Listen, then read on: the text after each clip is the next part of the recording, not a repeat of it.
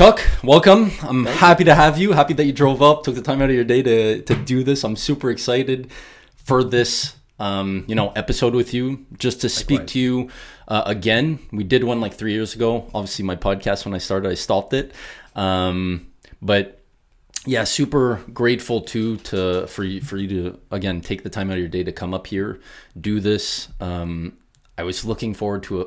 I was like finally a good sit down that I could have with you to just quote unquote pick your brain and just have a good conversation together which we didn't really get so much in in the past No. so you know when i really thought of it it was always like you know training and pretty much that was the topic uh you know the highlighted topic of our conversation so um yeah i'm happy that uh that you're here um 32 now 32. Just turned 32 uh, this past Saturday. yeah how was that Uh, well, everything hurts. And sometimes for no reason. Like I'll just wake up and something else hurts, and I'm like, oh, I have a huge appreciation now for anybody that's still a professional athlete hmm. after the age of 30. Because like you know, you and I both know, as Yeah. athletes, we're way more in tune with our bodies. We notice every little thing compared to the average person. And so you really notice a difference once you hit over 30 compared to when you were like 18, 19, 20, 21, 22. Really? So like I just have a huge appreciation for anybody that's still, you know, rocking pro status in any sport at 33 and up. It's it's crazy. you you actually feel the difference ever since I uh, I do like my I, I just don't re- recover as fast. That's the one thing I notice. Like I haven't really lost a lot of strength, maybe just a bit, but it's really like the recovery time. really Like if I don't sleep a minimum of seven and a half hours, seven hours like minimum, I'm I'm useless. I used to be able to like go out at night, party, on on on sleep five six hours, train ten clients in a day, and still hit the weights hard. Hmm. And I'd be fresh as day the next the, the next workout. You know, Not anymore. It's crazy. Yeah. not so much anymore Wanted to say thank you for having me. By the way, this is a gift for you. It's got a little bit of sentimental value. you want to give it right now I want to give it right now. So Really? this gift has a little bit of sentimental value. Um, it was actually one of the first pieces of gym equipment that I ever bought myself, and you introduced it to me the first time we worked out together at the gym, and it changed my life forever. I use it every day till this day on all my workouts. So that's for you. my heart's beating so fast. I'm like, what is it? So Yeah, for people yeah. just listening and not actually watching the the video, um, so Chuck arrived here, uh, like you just heard, with uh, a gift. Um, it's in a, a gray bag, so I'm just gonna open open it up. Uh, that's very I nice. got him a goldfish, there you go. we're gonna name it. Uh, we're gonna come up with a name together. Pedro. Oh wow, wow, bro! These changed. these changed the They're the game. best. These changed the game. I make every single one of my clients buy one. They're the best. the best. Yeah. Now they have the extreme, not even the pro version. These are like the extreme. Wow. They're also twice the price from when we used to buy them. By the way, Inflation. dude, it's, I couldn't believe it. Okay, the, worth these. it. Oh my god! Thanks a lot. the best. Thanks My so pleasure, much. Um, wow, I, I I did not know it was gonna be this, but Yeah. now that I see it, I'm like, this was like. Rings a bell. Remember when you lent me yours? It was everything. Yeah, yeah. It was everything. These are a game changer for for the people just watching. It's um I'm gonna put it up on the screen too. It's um pretty much pretty much like um weight uh weight wrist um straps yeah. um, but these are like a game changer. They have like a leather kind of what would you call this uh, patch? Well, instead or- of having like a really long wrist wrap that you have to like coil around the bar like three, four times, that's not even sticky or adhesive at all. These, it's like about a three inch tongue and it's as grippy as like a wide receiver's glove. And you just like boop once and it just locks in whatever weight you're holding for you. And it, it's like the equivalent of having like two sets of hands. That's like the difference. and not losing your grip it's, either. it's insane. I use it for every workout. oh my god! Ever since you introduced me to these, like I've never So gone to good. work out without using them. so good, They're so comfortable too. Yeah, versus the way better than typical, um, leather wrist wraps or straps or whatever else exists. Yeah. Like I've tried everything, Me too. even sponges. Like I put a sponge. Like Really? that was old school. Like I used Oh to just God. like or weightlifting gloves. Forget it. yeah, you're yeah. not walking around with those. Yeah, yeah. Oh, thank you. Oh my, pleasure. My pleasure. Thanks for having me. So, um, when you sent me your address, your new address, because Yes. you used to live like around Mirabel, right? Yes. I- Obviously, I don't want to say the city of here. Just No, no, for- no. But, But, um, when you sent me your new address uh, and I stuck it in my maps, uh, I literally had to zoom in Mm-hmm. To see where you live. yes, So uh, I prepared a little list for you uh, six signs to know if you are a recluse.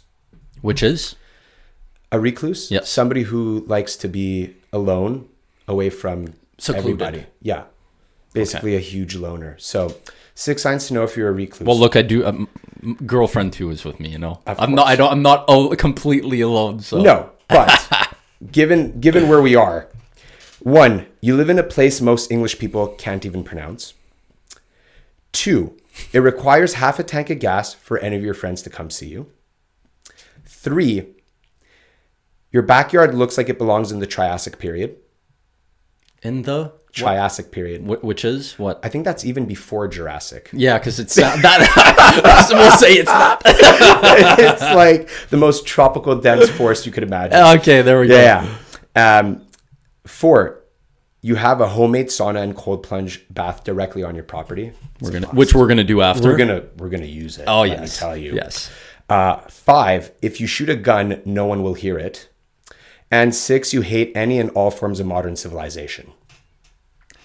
pretty damn signs. pretty damn accurate pretty damn accurate um except for which would be surprising for most people Yeah. is the gunshot um because of the vast amount of like land and minimal amount of people stuck to one another when someone uh, actually shoots a gun there's a huge echo ah. same thing with animal sounds like sometimes if i wake up in the morning or late at night and we go to the cold plunge or something we hear the wolves so that you would think they're so close but the pack is probably like You got like further. wolves and coyotes. out oh here? bro wolves coyotes fox deer black bear moose lynx Another reason to own a gun. All we got here. but yeah pretty pretty no more needing to buy your meat. Just go shoot it. Yeah, pr- Yeah. pretty much. Yeah. Um, but yeah, surprising that that would be the only pretty much inaccurate one out of the six. I love how you came prepared with those. Um, it was a beautiful drive up here, though. Let me tell you, it was. yeah, It was. especially like thirty minutes away. Like when you turned, I think it was right, um, like in that mini mini vil- village there, where about thirty minutes out from where you are. from where yeah, yes, yes, yes, yes, yes. twenty seven there or something. Yeah, yeah, yeah. yeah. Uh, from that point on, maybe two minutes after that, after you pass that small little street Extremely village, scenic. very Yeah, very very and like especially when it was like you know right smack in the middle of autumn fall Yeah. the colors and oh my god like so nice You know, I've been I've been living. I was just telling. Uh, I, we were just talking about this earlier. Yeah. I've been living now downtown for like eight years, and I I grew up my whole life in uh, the West Island, um, like a thirty minute drive from downtown, and now I'm starting to feel the itch to like just have some land, have a house with a backyard, like some peace and quiet. Like I'm I'm starting to feel the itch to go back to that lifestyle because like just the nonstop noise, construction.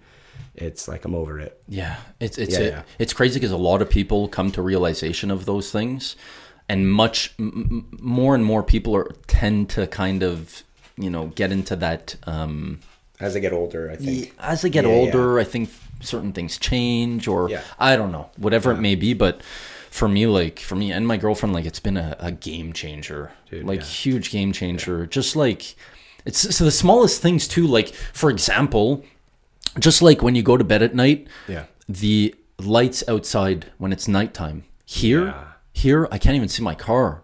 Dude, It's the amount of light black. pollution I have, because like my condo, great, it's nice. It's a corner unit facing the entire skyline of, of Montreal on the like the eleventh floor, but the lights that just emit from all the buildings, if I don't close all the blinds throughout my entire apartment, there's like it even just comes through the under the door, the light from like it's yeah, I always find when I go up north or when I sleep in my buddy's uh, cabin that he's got uh, chalet, I I sleep like a rock. I wake up feeling so refreshed. I don't know what it is. Even if I sleep the same amount of hours, like I I usually will, I can't sleep past like 8 a.m. ever. I I just wake up feeling super recharged and Yeah. rejuvenated. It's Yeah. crazy. I don't know what it is. Maybe it's that. I don't know. Yeah, probably a mixture of a lot of things. Because before you, we were speaking about Yeah. distractions too. Just the distractions that not necessarily Yeah. you'll focus on, but just having those outside things that are like, you know, Oh yeah, if I you. if I moved up here for like three months, I would get like three years worth of work done. It's, I swear to God. well, when when you would go when you have a lot of work, Yeah, yeah. just text I'll, me. mo- I'm moving move work into up the sauna. yeah, there you Just go. Just don't turn it on. I'll just move into the sauna. Bring a little tote bag with me, and uh, You'll be good. We'll get shit done. Yeah. There you go. Um, we met years and years ago. Yeah. Um, for you know, I'm going to be 30 next year, so uh, 15 years or even more. I think when I first met you, you were 14, or I was seeing videos of you squatting that your dad showed me of you at 14 years old, barbell squatting. Yes. Um, at you know his, his facility. Yes, yeah. facility. It was. It, it has to have at least been 15 years Crazy. since I've met you. Yeah. Bro, that's so crazy. Yeah. It's like half my life. Yeah. Exactly. It's exactly why I, I kind of took note of that. I was like, I gotta, I gotta mention this. Yeah. Because first time f- absolutely flies. Yeah. And two, like, not a like it's there's not a lot of people. And I'm just speaking Yeah. for myself specifically that I know of that's like not blood related to me that I've actually known for like half my life and, stayed in contact. with. And stayed in contact Yeah. with. Yeah. Yeah. Which I find that very cool, Yeah. very special. It's cool to have in, in a circle and um It's hard to make new friends as, As you get an older. adult. Yeah. When you're working full time, you you live with your girlfriend and Yes. you got to make time to see your family. So I find it's it's not easy to make new friends as an adult. Do you have a close circle? I do. I have like my three closest friends. I don't think I'd even have time for more than than that to be honest. But as I get older, like I find my circle gets tighter. Yes. Yeah. I, I agree with Yeah. that. One hundred percent. Um, and you're very close with your family all, uh, as well. That so helps. Yeah. That that's I, I do have two siblings. We're all really close. I have cousins. What's the difference in age? Not much. My brother's just over two years younger than me. My sister's five and a half years younger. Okay. Yeah, so we're All all like relatively close in age. And actually, the older we get, I find the closer we get. Yeah. We have a, a deeper appreciation for our parents as well. You know, when you're younger, you're just like, Yeah. and as I get older, actually, and yeah, stuff. yeah, yeah. But as I get older, actually, I uh, I appreciate and respect my parents even more, and I actually Funny, eh? enjoy hanging out with them more, and I listen to their advice more, and I listen more, which is what You I wish actually I would. listen. Yeah, I actually listen, which Yeah. is what I wish I would have done uh, many years ago. Yes. could have avoided a lot of growing pains, but that's Yeah. part of life. That's part of Absolutely. You learn a lot. Yeah, of course. Um, so we're going to definitely speak about, um, you know, many different topics I wanted to, sp- you know, speak about with you. Yeah. One, I think it's a good segue to go into is training. The whole training, um, you know, aspect, simply because that's where our paths crossed, and also I know that you got introduced to the whole training scene at a very young age because of I'm assuming your dad was a very Yeah. um, uh, influential figure in your life in terms of training. Yeah. Um, t- speak to me about that. How did that come about at such a young age? How did he or you like how did he introduce it to you? How how did you get introduced to it? I want to know about that. I've never heard the story, so you got it. You got to kind of spill the beads and, and tell me a bit. Yeah, we never actually stop in our day to day lives to ask each other questions like Right, that, right? right. We never really do. Now, now we will though. Now we will. now we We're will. We're gonna do it. So, um, growing up, it was funny. I had like two forces pulling me in different directions. My mom was a music and art teacher, so you know, we were being brought to you know violin recitals, practices every week, uh, music performances. It was like nonstop. And then my dad, I don't know if you even know this, but my dad was actually a pro football coach in Europe in a D1 division. Um, I did not. yeah. And he's always been uh, like a super athlete, won like athlete of the year multiple times in high school, all this stuff. So even from a young age, since I was like five years old, it my dad would like make it a, a fun competition between us. It was like, oh, let's see how long you could hold on to the monkey bars for. Or hey, let's see if you could get up this hill first. Let's sprint. And like we had parks all around us where I lived. Like I had three parks within, you know, walking distance or biking distance. So uh, my early days of you know, playing outside with my dad um, was without realizing it, him tricking us into like basically attempting these physical feats Yeah. and making it a fun competition amongst each other, like me and my brother, because we were close in age. And so I think that also helped us be competitive Yep. in a sense, because he actually like made us competitive with each other. And my brother, because of that, uh, we always pushed each other. Like we lived together up until I was 24. So we were both bodybuilding and training, and we couldn't let the other guy one up, you know? sure. So I actually have to say, if it wasn't for my dad introducing us to sports that early in life and creating that sense of competition in the house, um, I don't think I would have excelled the way I excelled in bodybuilding.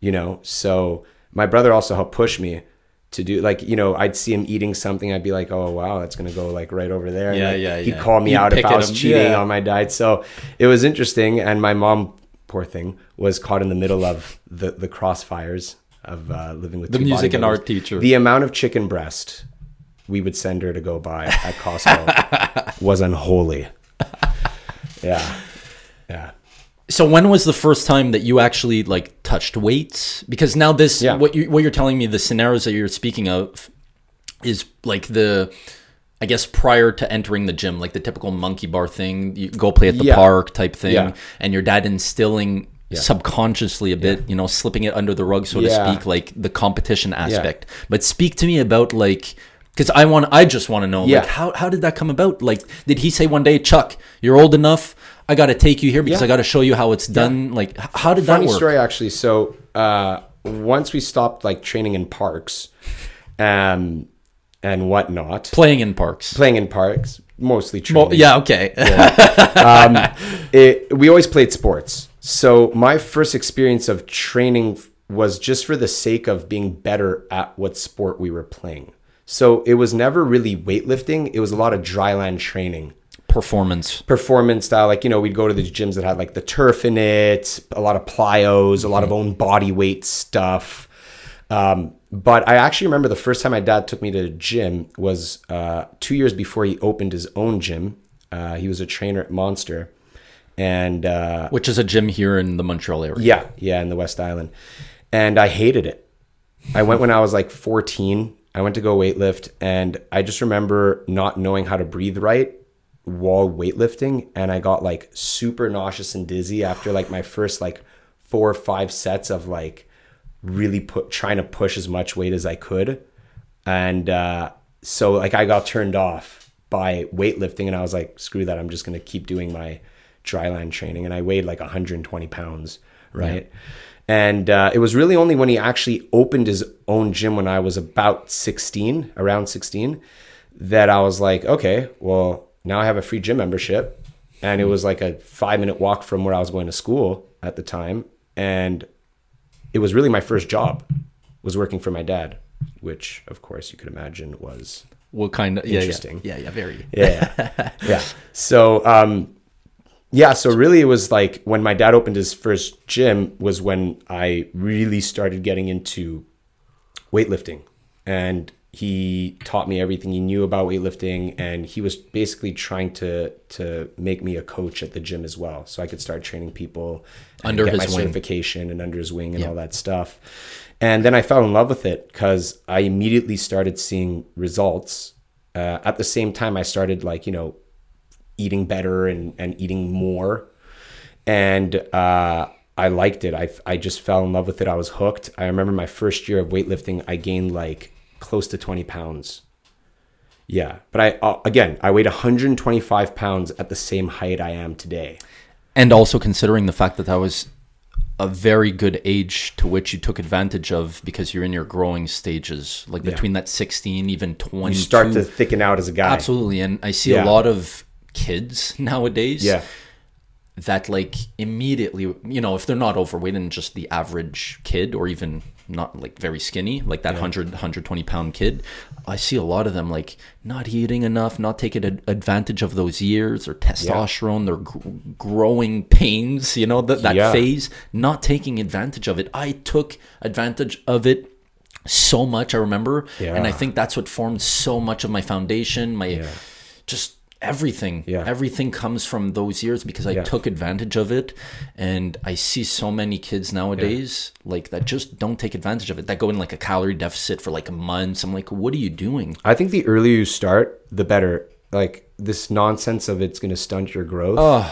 It's bullshit. Because my dad started weightlifting when he was like 12, 13, and he's like 5'11, Yeah, and I'm 5'9. yeah. So, like, what's his excuse? Like, you know, it just doesn't Exactly. make- It's, it's silly. I- uh, if if like I'll add on to that, especially if like obviously like just from my perspective, I wouldn't want someone that's like 14 now going to try to a lot of compression on their spine. No, but not do it heavy squats. intelligently. Yeah, no, I wouldn't do any like super heavy compression on the spine. So basically, the only two things I wouldn't make them do is like super heavy squats with the barbell or really heavy overhead press. Exact. Exactly. Other than that, like, I mean, I, I I'm I'm I, I know that if I would have started weightlifting even two years sooner, it would have laid a, a much better foundation for later. Physically? Oh yeah, yeah, yeah. The earlier you start kids, the the better, honestly. Yeah. Whether that's weightlifting or whether that's body weight, plyos, whatever. Because your body bounces back so fast when you're that age. I used to weightlift for like two and a half hours just because I loved it. At the time, I was like, I thought more was better. Oh, me too. So I wouldn't do any cardio. I would just weight lift. I would do everything. I I wouldn't leave until I've done like every exercise you could do for back on back day. And uh, and then like two days later, you're like, oh, I could train back again. You can't do that at 32, like versus 16. yeah, it's still hurting. yeah, after yeah. two days. and like and, and the improvements you make at a young age are unbelievable like there's no way i'll be able to do what i did those first few years every year after you know Yep. So having your dad there, yeah you know, at the parks when you guys were playing and training. Yeah, yeah. Uh, having your brother there too. Yeah. Uh, because I imagine he played a huge role in terms of building that competitiveness, that drive to get better, the drive to beat that guy next to you, just build that mental strength or that mental, um, just have that mental tool. He obviously played a, in somewhat a, a positive aspect with that. For sure. How did that, in terms of the park, your dad, your brother, then transitioning over to weightlifting, and now you know you're getting older. How did that, and now you're able to look back on it. Yeah. How did those times and those years, as you know, a young athlete, a young person in the gym, a young, you know, kid next to a dad that has a sports background that you see is opening up his facility and everything. How did just that those amount of years develop and build the mental side where to now you you have those tools. Like what what do you see in terms of the connection from where you are now or like the past couple years to that? Did what came out of that in terms of the mental aspect? Well, I- I'll I'll say this. I it doesn't matter what sport you play or what profession you're in. I think the mental aspect is 80% of like I mean, you could be as talented and as gifted as you want to be, but if you don't build those kind of habits from a young age or instill those types of principles principles or mindset into your kids from a young age. It doesn't matter what they do in life or what field they choose to go into, whether it's sports or not. Um, it's so much of their success is going to come from uh, that mental aspect, right? Because let's be honest, I was not the most physically gifted. I didn't put on muscle super easily. Uh, I had to work really hard for every inch. And if it wasn't for that mental aspect or that determination or that competitiveness or that hunger for always needing more that my dad instilled in us from a very, very young age and continued to press on with even as the years went by, I don't know if I would have gone to the point that I got to hmm. in, term- bodybuilding. in bodybuilding Yeah, for sure not. Yeah, and also other areas of your life too for or- sure. Well, being a classically trained musician also requires a lot of dedication, discipline discipline. That's the biggest one. Consistency. Yeah. So all those things kind of also translated into sports. So I think if you want to build a, a really well-rounded human being, you shouldn't just one thing like that. Even if they're never going to make something of it or become a professional, like I didn't make music my career, I could have, but it still wasn't a waste. Like there's so much I learned from that and how much it helped me become the person I am today that I brought with me throughout everything else I've done. Yeah. I see. Yeah. Aside from training in the gym when you were like 16, Yeah. uh, did you play any s- specific sports, competitive sports? Yeah. So I was a track athlete. Nice. Yeah. Uh, I did track. I did soccer up until like 14, but then hockey just took over. You know, once you get to a certain level in age, it's like, hey, you're on the ice five days a week, you know. And soccer was just in the summers, and I started going to hockey camps in the Yeah. summers to train for the next season. So it was really like mostly hockey, but also soccer when I was young, track. I did boxing for a couple of years. I did karate for like five years when I was a kid, which, by the way, really helps with flexibility. I think had I not done that at a young age, I wouldn't be as flexible as I am today. Also, so I, that's why. Also, as an athlete, if you want to build a good athlete, put them in a lot of different sports. I also did swimming. Like my parents, Oh. I hated, hated swimming, but my parents forced me to do all my levels and do the all the swimming classes every year um, at our like local pool, whatever. And just having your body move in a lot of different ways, I feel helps create a well-rounded athlete. And or and or human being. and or person. Yeah, Yeah. So like. I was saying before, having you know the arts and having sports, um, it it helped because they were two very different universes. Even the types of people that they attracted and the types of interactions that you experience. So uh, I really, I always tell my parents that it was the best thing they could have done was to to really force me to do both. And at a and at a competitive level, Yep. not just oh I'm just going to do this for fun. yeah, to get eighth place. Yeah, like they were like, no, you're doing this and you're gonna go compete as a violin soloist. I was five. Who does that at five? Like I just wanted to play with my fucking toys. You know? So your mom, you know, had the music and art side. Your dad Yeah. was more the sports, um, quote unquote, uh, army like Yeah. mindset, if that makes sense. little Jill Sargent y. yeah, uh, Yeah. that, there we go. We'll use that. He was an intense character. So, when you were in the field or the universe, like you just said, um, in the music and art space, Yeah. specifically violin, which we'll get into a bit later, Yeah. um, did your dad have some sort of an influence also, or did he play a certain role even in the music and art uh, universe, and vice versa too? Speaking of your mom, did she also have? Because you know, I'm not in the music space; I've never been, but I know it takes a lot of dedication, discipline, Yeah. consistency, focus. You you know, it's solo, like you were just saying. So, was your mom also? Influential or play a certain role also when you're playing sports and then vice versa with your dad because you had your dad the sports side and then your mom Yeah. the music art side did it um kind of did they share um i'm interested to know that It's it, that's a very interesting question. I'll say this: neither of them under, really understood the other side, but they always supported and encouraged it. which i think is so Yeah. So my dad was like, you know, every week violin classes. He was supporting. He was paying for it, and he he loved it. He was always so proud of it. He would never talk down about it. He would actually like show me off to, Yeah, to yeah. other kids. Like I remember once he brought me with my violin to play for my whole hockey team in the locker room when I was like a little kid. So you know what I mean? Like he he he encouraged it, even if he didn't really understand that world. There was never a musician. He he saw the merit, uh, I think. And my mom, she had her own way of, um, you know, supporting the whole bodybuilding or fitness dream. Even though, again, she was like, I don't understand this whole like uh, just Yeah, yeah. protein powders. But like she supported us in the in in other ways. Like she would go and you know get whatever groceries we needed. She helped cook all all, all of our meals when we were starting out. So like that was her way of supporting our dream and and what we were doing, even though like she didn't really get it or understand or come Why you're from, doing this. or come from any sports background. So it was it was cool because both my parents did kind of support in their own ways. You know. right Yeah, for sure.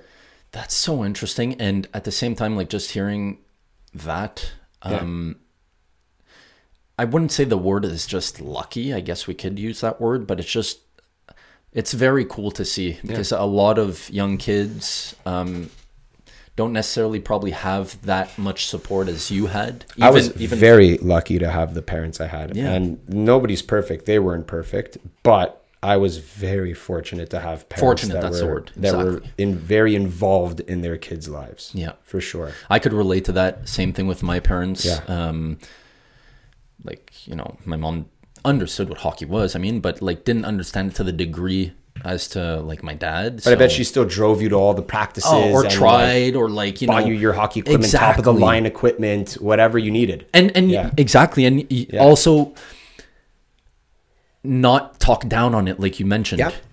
You Yeah. know, so because it, it could you could easily go that route, especially if you don't understand something and talk Yeah. easily talk down on it.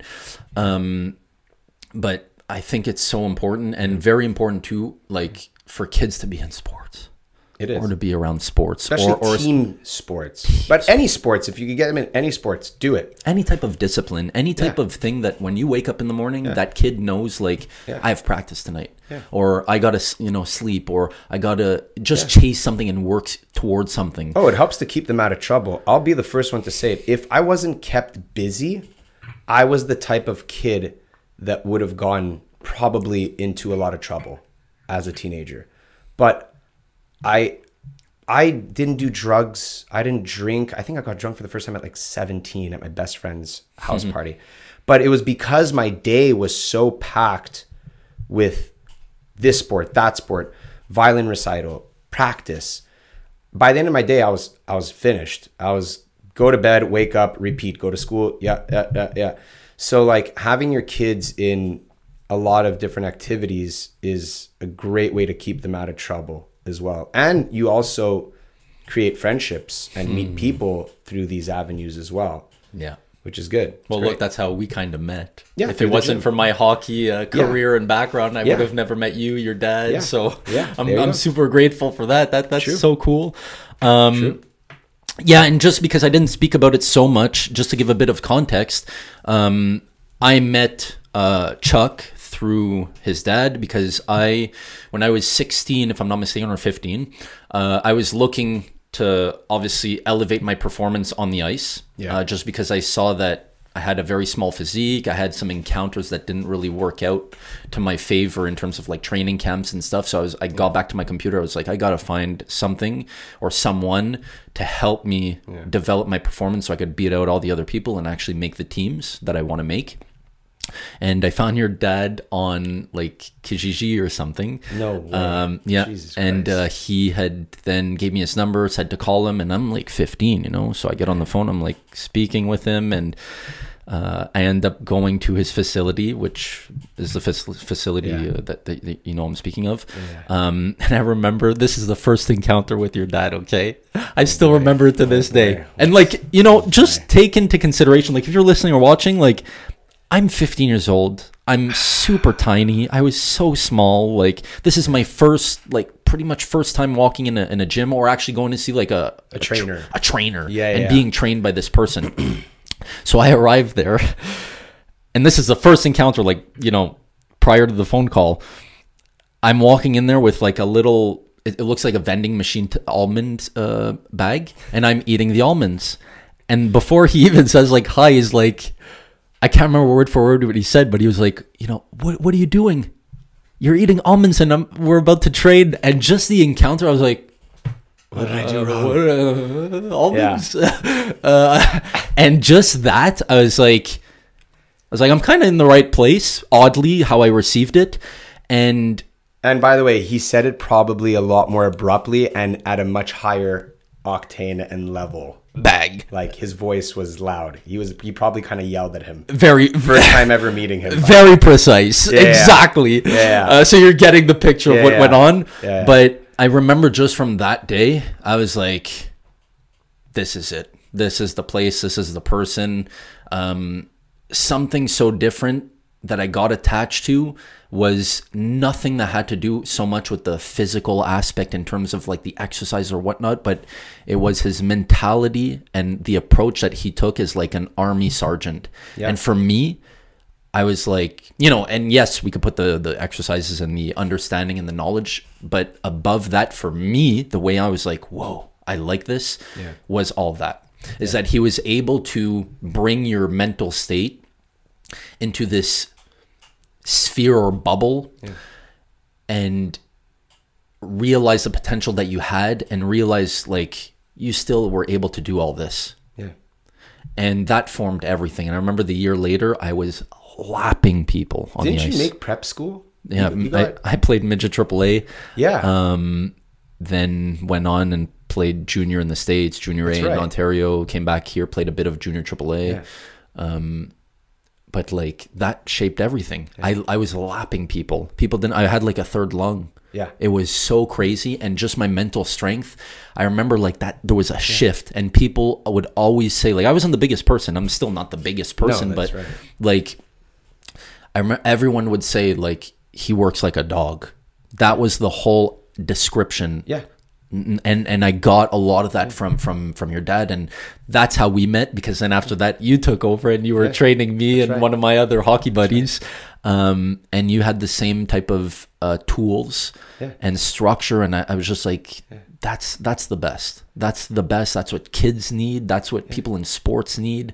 That mentality, that approach. I I loved it, and that's how we met. How's your training like been lately? Not the way it used to be when we were training you at the gym. but yeah, I mean, our, our, our mantra was always um, to make it much tougher.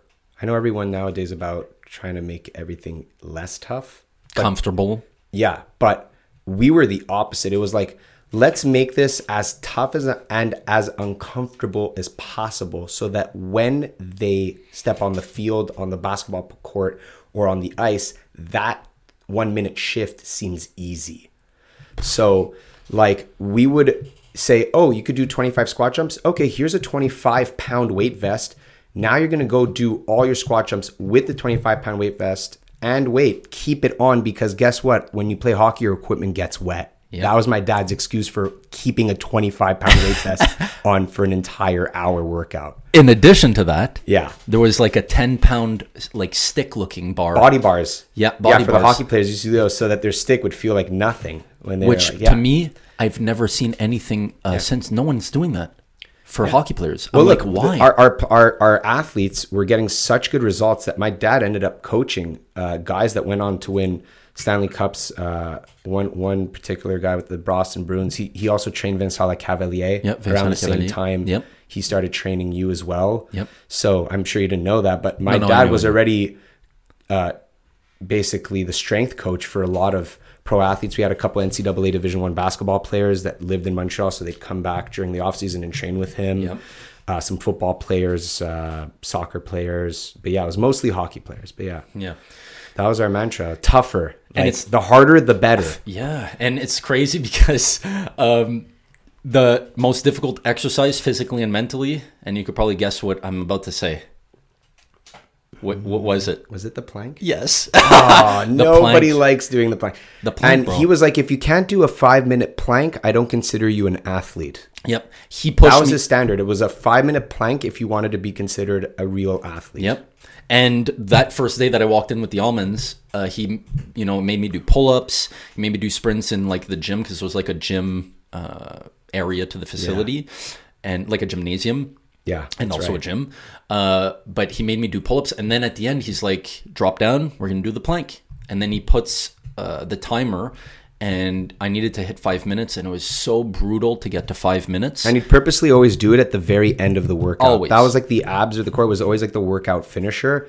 So you'd be like ready to just roll over and like Die. pass out Yeah. basically from the workout. And then you'd be like, okay, time to do the plank. yeah, End of the workout. And you when know your shoulders are burnt and oh. everything's burnt, and it's just like, what? Yeah, and that was the first day, and then I don't know how many months later, but I ended up doing like a 16 minute plank, uh, nonstop, and but like if it was all mental after after you cross a certain like checkpoint in terms of the time, it was all mental and Yeah. um yeah. So training lately for you, Training for me lately, it's it's mostly just I go to the gym four days a week. Mm-hmm. Um, I play hockey once a week. Love it. That's uh, That's like my therapy. Time with the boys. That's just good. play sports. Sports is still like my one true love. It's fun. You know, and so I just go. I weightlift four days a week. I do some cardio, That's good. and I play hockey once a week, and uh, that's it. Really, Nutrition. What does nutrition look like? Do you have a- nutrition. I'm actually pretty good. Like 80, 85 percent of the time. Uh, I'll I'll usually have a shake a day. Uh, breakfast is usually some eggs, um, or some vector cereal or some oatmeal. Um, and then I'll always have like a fish or a chicken for lunch with some veggies, and same at dinner. I'll have like a bison burger Yeah. with more veggies and maybe some rice. throughout the year, I keep it simple which is that that works easiest for me. I've always taught my clients um, because when I was first coaching, I was always like, "Oh, we got to do it the way I did it, and that's the best way because it worked for me." But that in reality, I've over time you get better and better as a coach as well. I've learned that the best meal plan and workout plan is the one that's easiest for the client to follow. Mm-hmm. Because they're way less likely to fall off the bandwagon Absolutely. um, and at the end of the day, you want consistency, which is going to bring about progress. Yes. So making everybody eat six, seven meals a day Is not realistic. It's not the best approach. No. Definitely not realistic. And one of the main questions that I always ask my clients or potential clients is what do you do as, as work? Do you go to school? Yeah. What does your schedule look like? Because that changes. Yeah. I don't, you know, it, there's a huge change. And I always base myself off of like what their schedule looks like. What do they do as, as work? 100%. Um, what do they have access to? So that's a very important um, uh, aspect that you mentioned over the years, did you ever like? There's a lot of trial and error, as you may know, nutrition, workouts, Yeah. whatever it is. There's a lot of trial and error with a lot of things. Have you dabbled into different uh, quote unquote diets or ways of eating throughout the years? Yes, I tried every single one. here's here's my shtick. Okay, how can I have an opinion on something or tell somebody else about the experience of being on that type of diet or even supplement or type of training program if I haven't done it myself? So I was really my own guinea pig. I hmm. tried being vegetarian for a, an, an entire month. I was like, let me do this for a month. Never tried vegan. I always still had some eggs, whatever, but I tried being vegetarian for a month. I've done um, zero carb diets, keto. I don't hmm. know if I actually was in, in ketosis uh, because I was still eating, you know, probably a few cups of greens a day. Yep. And that's usually enough to even knock you out of keto. So everybody who thinks they're in ketosis, chances are you're not. If you even if you're eating three cups of vegetables, even if it's like nightshades, you're not in ketosis. Yeah. So I even tried like zero carb diets, like no fruit, no grains, zero carbs, except for vegetables, protein, and fats. Yeah. Tried that. Tried carb cycling, high carb, low fat, high fat, low carb, not zero carb, but I- I've tried them all. Okay. The only one I haven't tried, honestly, is the carnivore diet. My girlfriend and I are gonna fully commit to it, like at probably Yeah. at the start of November. So like zero fruits, zero Um, No, no. vegetables, So there's carnivore. just organs and There's and carnivore and then there's animal based. Okay. We're gonna do animal based, Okay. which is no vegetables. Fruits is okay. Okay. A healthy fat, so like avocado. Nuts. Um, I like I already, well, we both eat very well, Right. Because I'm someone who's routine, and I always say is that that's the only thing I I know. I don't know the other stuff. I, I Hmm. don't in, in terms of obviously I know, but I, I never. That's how I kind. That's how I'm wired. When I walk into a grocery store or something, I'm, Yeah. I'm just that's all I know, quote unquote. I'll So- save you the trouble. Tofu ain't it. Ugh, I tried being vegetarian for a month. yeah. and then there's energy levels, how you feel, your strength, lost uh, strength. recovery, Yeah. for sure.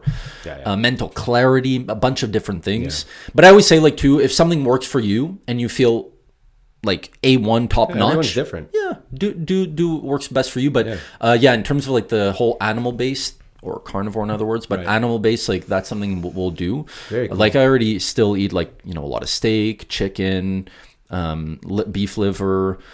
Um, I actually like liver, but when it's like chopped up and Yeah. I don't like eating liver steak. But Okay. Um, but yeah, we want to do that uh, just to see, just to see, um, yeah, just to see because I've you know spoken, listened to a lot of uh, people who actually dabbled their nose into you know animal based, in other words, and there's a lot of positive, and especially just the fact that you're eliminating vegetables. A lot of the anecdotal evidence that I've seen for carnivore diet is When you say carnivore, animal based, animal based or carnivore. Okay. Both, to be honest, Yep. uh, has been really, really amazing. And it, for people that are suffering from like chronic illnesses or Mm-hmm. inflammatory illnesses, even for like clearing up their skin, uh, I know a few people that like it, it really, really helped changed change their entire health. Complete 180. Yeah. So Yeah. I'm I'm gonna uh, I'm gonna kind of try that. So that's one that you haven't done yet. No, I've never I've never tried going purely animal based and just fruits or completely carnivore. Would it be something that interests you to try? Absolutely. Um, I'm always open to trying stuff. Nice. Yeah. Yeah. yeah. Nice. Um, along with training, what does recovery look like in terms of have you or and not even Yeah. speaking about necessarily like now, but um, have you done and or kept a consistency with certain recovery tools, massage, sauna, cold plunge. Um, you know, there's a bunch of different other things, but have there been things that Yeah. were like a part of your routine as a staple? So I'm really bad now, but when I was in the thick of it, uh, I would do yoga once a week, minimum once every two weeks, like minimum, minimum. I usually try to aim for once every single week, and I really, really liked it. I also saunaed. I don't want to say religiously, but even till this day, it's the one thing that I still really enjoy doing. But I'll never do it for more than like 15 minutes. I know he like lives in it. yeah, you belong in the Sahara. Th- that's amazing, though. But but my sauna, even at my condo, is crazy hot. It gets up to like 196. Fahrenheit, which Yeah. is probably eh, wait, what is it? Ninety two, probably. It's hot. Yeah. So the steam room, the sauna, those I've always enjoyed and incorporated. Uh, I like how they make me feel. Um, injuries, I'm I'm not good with the cold plunging. I just put a bag of peas from the freezer. that works. Kind of old school. yeah. Does it, That does works. it really work? I don't know. yeah. So one one um one ninety six or around that, it's like ninety two Celsius, which is to me, it's a very good. Um, like Perfect temperature. oh my god, it's so good. Yeah, usually my max in that is like max. I, I'll sit in that for 15 minutes That's after amazing. workout. That's amazing, and just just that, whether it's once, twice a week, Yeah. or that's that's, so That's good. usually what I do. yeah. yeah. How do you feel after the sauna? Uh, fantastic. Yeah. I love it. I literally feel like I'm just sweating out all the toxins in my body. Yeah. I don't know if it's because I just believe it. Pla- placebo or something. I, I just genuinely, it's the same feeling I get after I do hot yoga. Like I get out of the hot yoga and I feel great. Amazing. Yeah, I feel great. God, I love hot yoga. So I just go based on how things make me feel. Like screw whatever you read online or what you think you know. If you try something and you feel great after doing it, just continue Stick doing it. One hundred percent. We had some also uh, some. We shared a past with competitions. Yes. How was that winning your first competition? Because obviously we, we kind of Yeah. shared that together, Yeah, yeah. that winning moment, but we never actually got the time to sit down like this and break that down. And I know it's already been years because I shared with you recently that it was like what was it eight or nine years ago? How was that? It was, I think, no, it was more, dude. It was almost 11. Because I I did that first show a few, it was literally two days before or a day before my 21st birthday. Oh, and I'm 32. I'll never forget, it was like a day before my birthday. so crazy. So yeah, so I was actually 20 uh, when I did that show. So we're looking at like um, 11 and a half years ago. Crazy. Insane. But you know how they say like there's certain moments in your life that like launch your your life in a different trajectory or like your life was completely changed because of that one moment. Winning that first show for me um, and having that experience was paramount paramount in my future success. I mean, after that, even though it was like a small regional show, there weren't that many people at the time that were doing men's physique or bodybuilding shows in general. It really exploded in like the five or six or seven years following that year that we, we did uh, our first show together.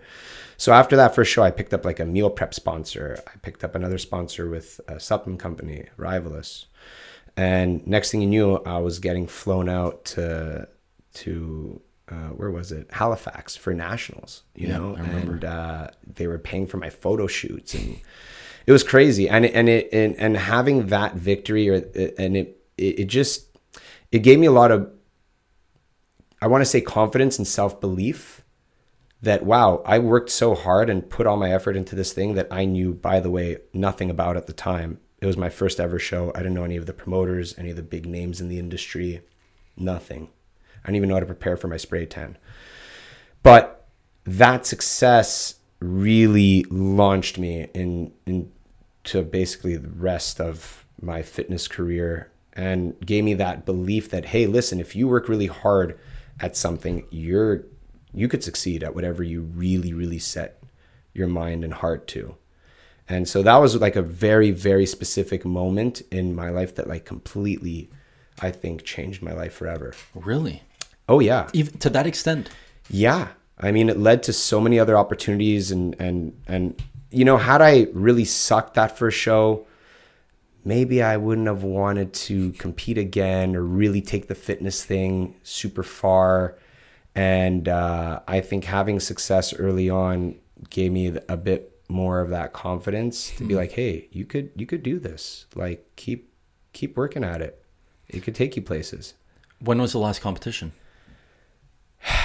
pains me to say, but it was uh, when I was 24, so seven years ago, uh, and and it really sucks because I was two and a half months out from making a comeback uh, at a at a show, and then COVID hit, and my show got canceled. So I was already like two months into prep. I was looking phenomenal.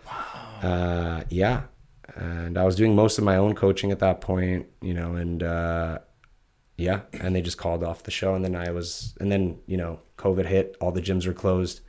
I kind of lost that spark for fitness and that passion, just because you know, if I couldn't train at a gym, it just wasn't the same. Yeah. And I used that opportunity to go into to real estate. Speaking about Yeah. real estate, Yeah. give me a bit of context. What's been going on with that? How did you get introduced to it? Why? When? Like when? Yeah. Now you just Yeah. kind of answered it. Um, give me a bit of the understanding. Um, Well, it's interesting. I actually wanted to go into real estate when I was 21. I was in my last year of CEGEP or 20. And I told my parents I wanted to drop out of school because I, I just didn't care about anything that I was studying at the time. Um, still didn't in university.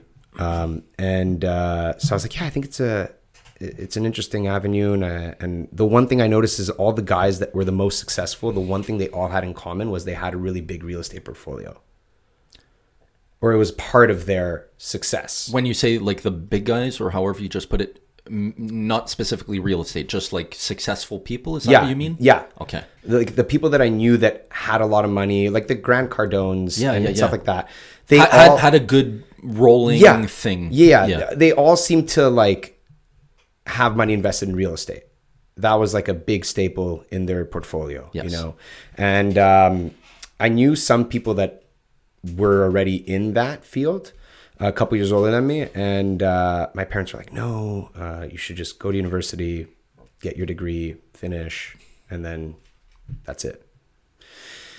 Um, so I was like, okay, whatever. It's this, it's it's definitely a big risk going into that. Plus, I was so young. I was like, who's gonna trust me to buy a house? You know, I'm 20, 21, whatever. And then when COVID hit, I was like, you know what? This is the best opportunity I'll ever have to learn a new skill and to get the ball rolling because I'll never have as much time as I do right now. Hmm. Because I was already running a business where I was putting in 40 hours a week plus, and it was making me a lot of money. And now that the gyms are closed, I wasn't really doing much personal training. I was just doing the online coaching. So now I had several hours in my day that hmm. opened up. F- We're free, Yeah. freed up. So I was like, hey, this would be like the best time to to really give it a go and revisit that. And that was it. So okay, when you were that 2021, Yeah. um, that thought that you had in your mind, and then you got the like the advice from your parents saying like you know go to university, don't necessarily Get a degree. the- get a degree. Yeah. Um, from 2021, COVID was what like three three and a half years ago, I think. Three and a half years ago. Started Yeah, yeah, like three years ago. So yeah. between when you had that thought at 21, so did you put that on the back burner and then revisit it, revisit that when you were like 28, 29? exactly Really? Yeah, so I revisited about seven years uh, later. Wow. Yeah, and the thing was, it, it takes like a year or a year plus before you could actually start working as a broker. So from the time I signed up for the courses online to the time I finished my exam, got my certification, yada yada yada, got my license, sorry, and was actually able to start. Like it was already more than halfway through that COVID era. So how how did that snowball build up when you were 28, 29? Like did you just realize like you know one night you were like you know, hey Chuck, I got a, I got, I got like seven hours free in my day because of yada yada yada. Yeah. How did that come about? I'm, I'm so interested in that because obviously, Yeah. revisiting something after seven years, Yeah. it takes a lot of, I guess, courage and like, okay, F it, like, I'm, I'm doing this now. Well, people also have to understand that uh, I I was in fitness since the age of 15. So after a certain amount of time doing the same thing, it gets a little repetitive. Kind of feels a little bit like Groundhog Day, right? And I still do online coaching, and why bury that business? It's it's on autopilot at this point.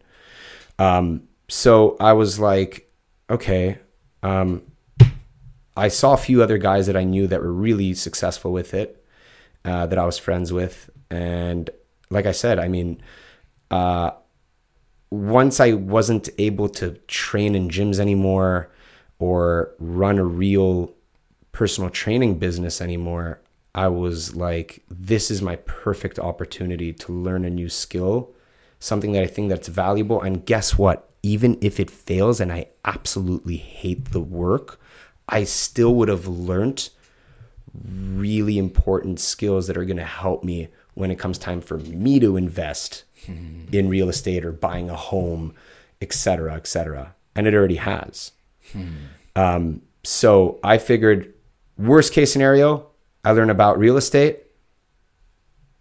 Best case scenario, I learn about real about real- estate and I make money. Yes.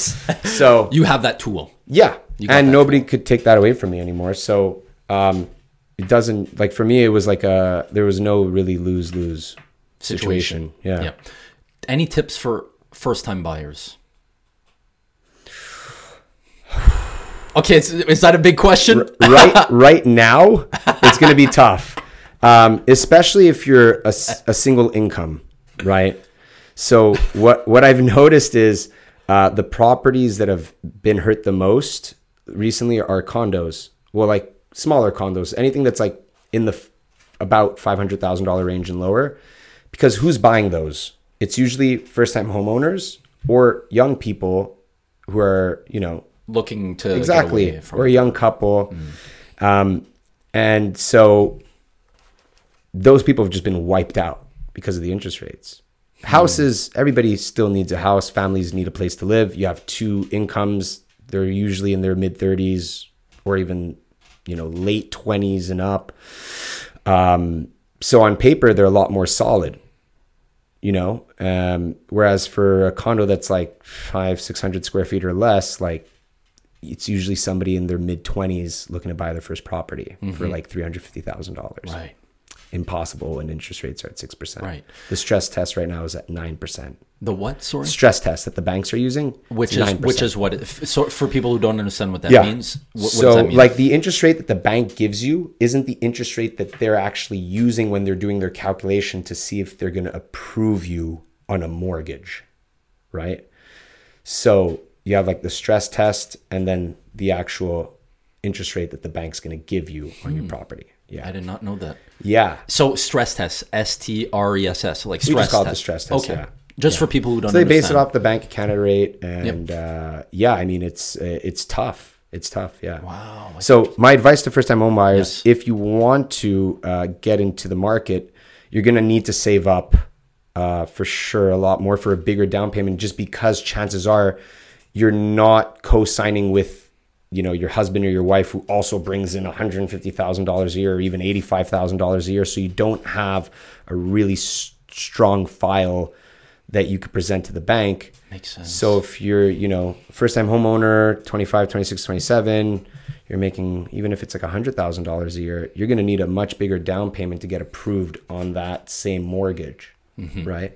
Yeah, I've, I've even heard of certain scenarios of people uh, actually giving like a huge down payment and still not getting like yeah it's very difficult even there. you need co-signers or whatnot yeah Wow. And would you say that's just because of the recent uh, changes in terms of like the percentage or the Yeah. uh, the the rate and all that? Pr- And and for people that are like waiting for interest rates to come down, um, the reality is, I think the days of like 1.5 to 2.5 percent interest are like over. We're probably going to be telling our grandchildren stories about that. like I have two point five truck. Yeah, yeah. Keep it. Um, but yeah, like I do think they're going to come down, but I don't think they're ever going to go back, or at least not for a very long time. You know, real estate, it's on a much larger cycle. Usually we look at real estate on a 30 year cycle. Um, and so um, I personally actually think that when interest rates are high is when you could find the best deals on properties because sellers are obviously going to be a little more desperate. There's less buyers in the market that are shopping. And so interest rates will fluctuate. They'll always fluctuate. They'll they never stay the same. But what you can't change is the purchase price of the property. So it's like a short-term pain for a long-term gain, right? So okay, I bought this property this year for $100,000 less than I would have paid a year and a half ago. Sure, okay, 2.53% interest then. But what happens when my interest starts to come down? You know, trust me, you're not paying $100,000 more in interest in your first two, three years of your mortgage. So, my advice to people would be take a shorter term right now because there is a strong likelihood that they'll start to eventually come down.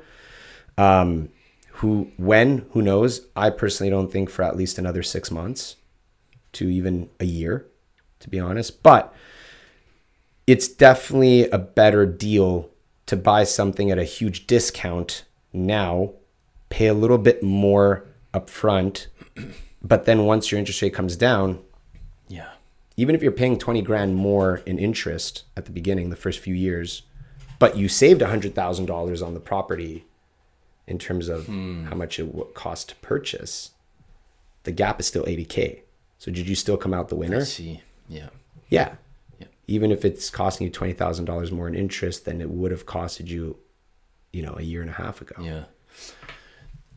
You mentioned the word like desperate. It's true that a lot of people will end up being desperate and or have already started doing that because of a desperate uh, state or situation that they're in. Like I, I just got to sell. I got to sell. So many people, like especially probably during COVID, where they're getting like these renovations or these things at, on their land, or they're like, I'll just shove it on my um, on my um, Line of credit? line Or of second credit. mortgage? Exactly, Yeah. exactly. Yeah. Um, and then, you know, they're probably in a, Yeah. in, in a situation where they're like, well, um, you know, I gotta, I gotta survive for my family. We gotta survive, so we'll sell. And Well, there's also a percentage of the population that just needs to move, right?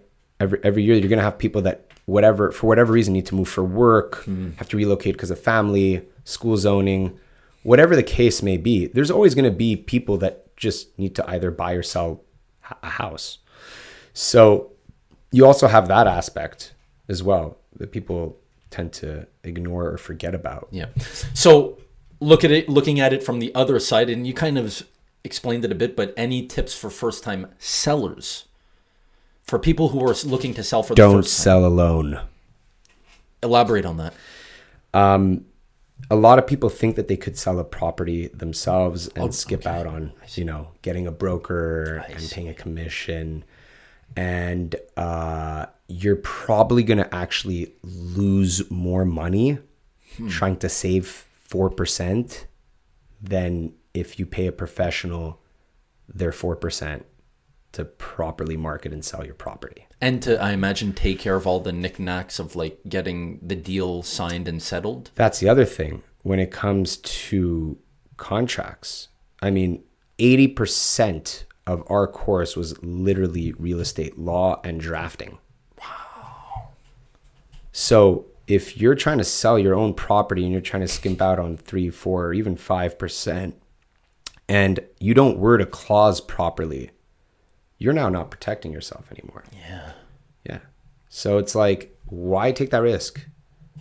Like, would you rather buy a car from a dealership and uh, even if it's a used car and, you know, buy insurance with it and have it checked, you know, bumper to Inspected. bumper Yeah. inspected?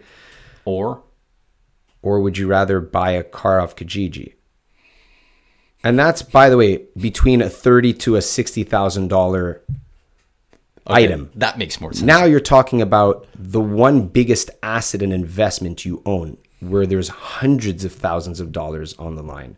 So if you wouldn't do it for Something local. car that's like thirty to sixty thousand or whatever, eighty thousand dollars, why would you take that risk with your biggest asset? To me, it's crazy that people think that they'll just be okay. so then alone. segueing into um, speaking about like you know choosing the right i guess real estate agent or person working for you and not selling alone Yeah. um, any advice for someone like what should someone look for to kind of team up in other words with someone to sell what should they look for in terms of like you know i don't how does that how, i don't even know how that works i've never actually sold anything in terms Right. of a, a you know real estate or Right. something uh, like a home or anything but uh, any advice in terms of Yeah. searching or looking for the right real estate agent Of course. And actually, my best advice to anybody is to actually interview more than one person for the job. That's the best advice I could give. They're going to you're going to invite them over to your house. They're going to, you know, put together a market analysis of your property. They're going to show you the comparables, all the homework that they did, and you'll be able to see or get a gut feeling as to who knows their shit the most, who actually put in the time before this meeting to really do their homework and study your property. And then from there, make your decision. So, my recommendation is always interview a few people for the job. i see Yeah, don't just go with uh, your your brother's friend just because uh, you know him and uh, you guys uh, used to go to parties together in high school. yeah Y- you know what I mean? Interview a few people for the job, and actually, in my experience, working with friends and family is not the best. Actually, yeah, that's good advice yeah, that's good advice yeah. So ever since now you began the journey, we'll call it, of real estate, Yeah. and diving into that. Um, I imagine you've accumulated or grew your port real estate portfolio. Yep. If you want to share how many properties or whatever, that could be something a cool topic. But the main question I have Yeah. is how does the management work? Like how do you manage a portfolio if you have 5, 10, 15, 20 properties? Because Right. before the reason why I'm asking you about that is because before you mentioned like you know, during COVID, when I had my personal training business, Yeah. I looked and I was like, damn, I have like hours that freed up. I'll do real estate. How does that work nowadays in terms of management and or time? Right. So, just like most other businesses, you have to delegate, right? We all have jobs. We all work between 30 to 50 or 60 hours a week, whatever it is. Joey doesn't work, by the way. This is all he does. So, in Joey's case, 10 hours a week. you should have added a seventh point on that Um, Yeah, list yeah. at the beginning. Doesn't work. Not employed. Never has been. No, no, no. Just roasts in the sauna and that's yeah, all yeah, he does. just sits in saunas. That's it, and hopes for the best. Uh, no, so um, yeah, so you have to delegate. So if if your plan is to invest in a lot of doors, you got to, and unless you want to pull your own hair out, I would really um, try to get a, a really good management company. And again, just like with car insurance, shop around, interview a lot of people, get different quotes, look at their portfolio, try to talk to somebody that they already work with to get their feedback. Because if you work full time, you have kids, yada yada yada, you go to the gym, like you're not gonna really do a good job of managing 20 or even 12 doors. If you have a 12 plex or two six plexes or whatever then somebody whose full-time job is just to check up on all their properties every week or give you a report at the end of every month hmm. on how your property is doing what needs attention what doesn't etc So, when did it come to the point where you were like, I got to delegate? And Um, I imagine, yeah. so i'm i only i sold my condo last year and i just invested in a, a new construction a 26 plex in gatineau with two partners yes Oh, Chuck. Yes. And um, I'm lucky because one of the people that I'm partnered with, one of the other investors, he's already really big in that area. And our management, or the guy who um, owns the management company, has skin in the game as well.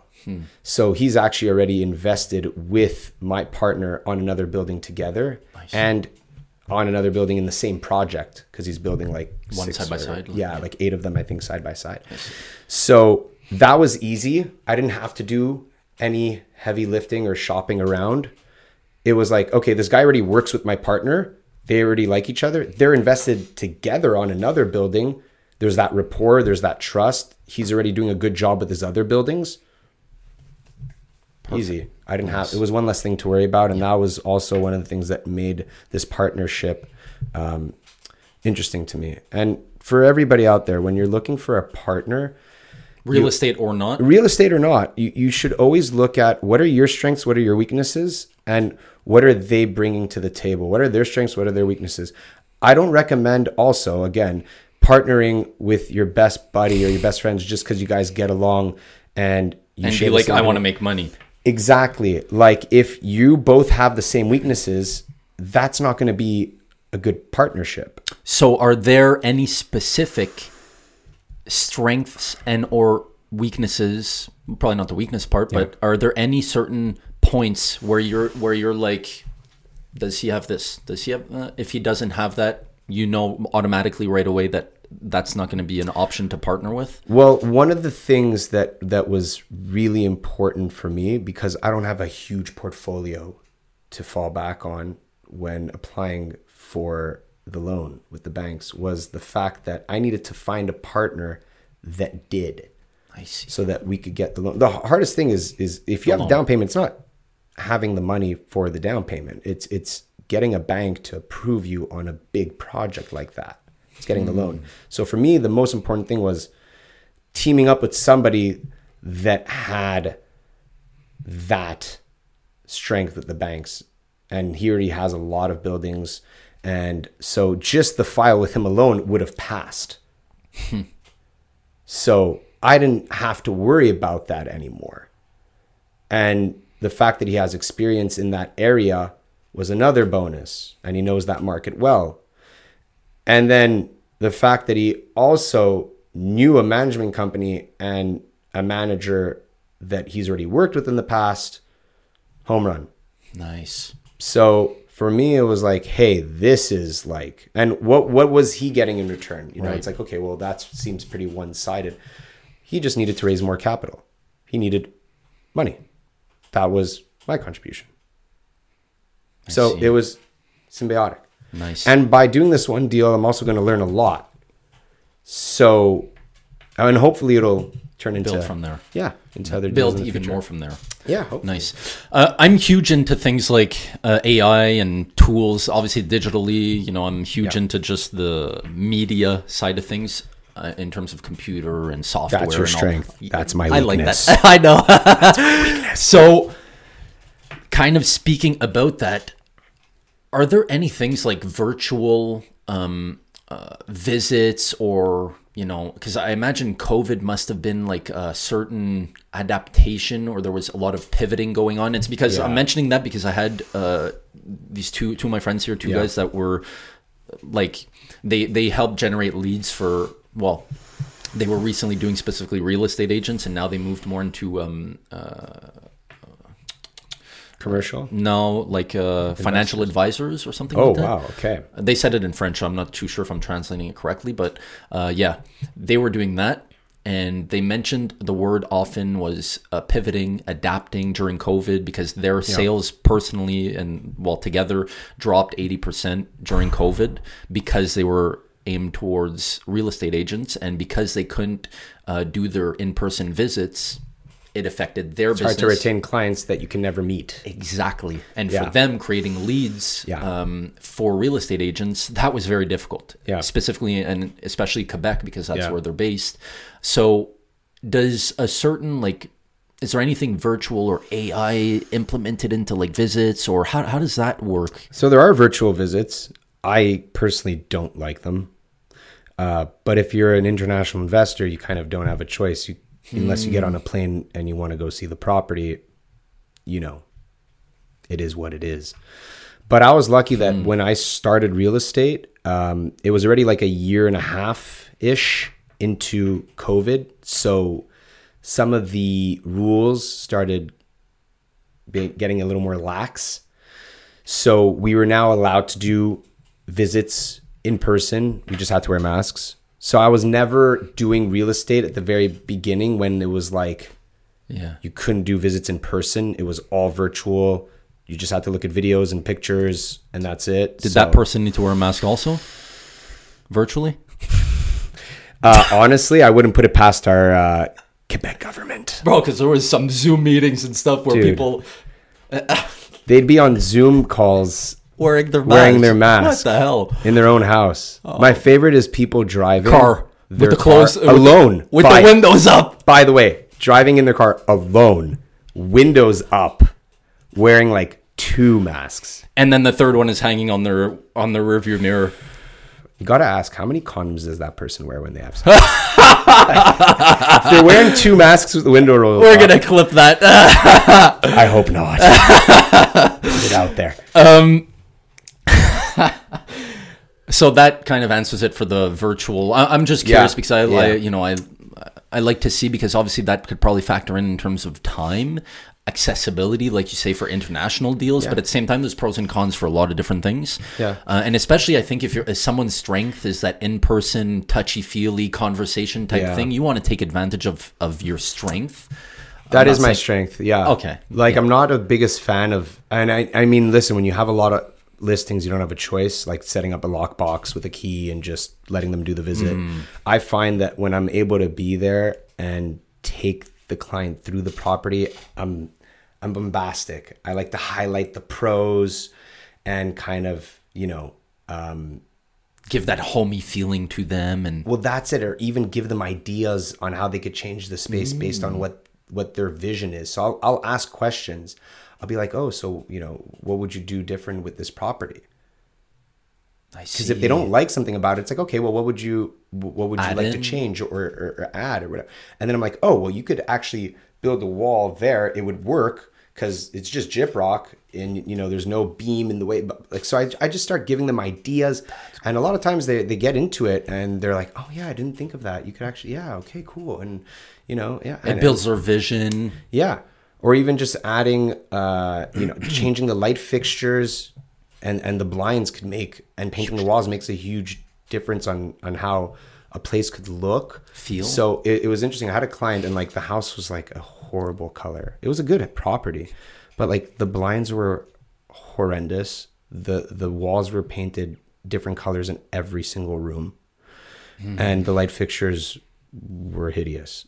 So they were great clients because like we started getting visits at first and we weren't really getting a lot of action and the one or two offers we got were lowball offers. I was like, listen guys, I know it's gonna be a pain in the ass, but spend like seven, eight thousand dollars, change all your blinds, paint the whole place fucking white. Neutral, Just yeah. just paint it white or an off white.